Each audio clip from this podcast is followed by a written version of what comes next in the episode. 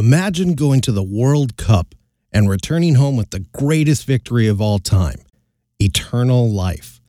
Hi, I'm David Michaels from Air One.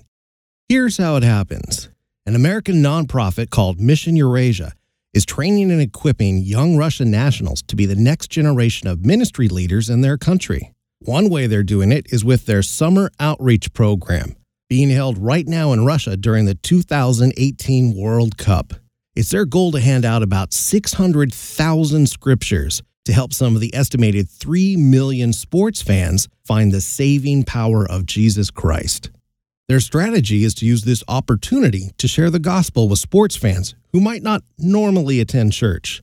Churches participating in the World Cup outreach will be transformed into community centers during the series, broadcasting games live on big screens and providing delicious refreshments.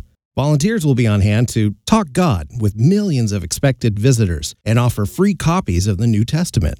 When it comes to the timing of this exciting ministry, Mission Eurasia's director in Russia believes the global competition of the World Cup offers a glimpse of a better future for their country. He says, There's no better time to be able to share the source of real hope with them a relationship with Jesus. Want to help out?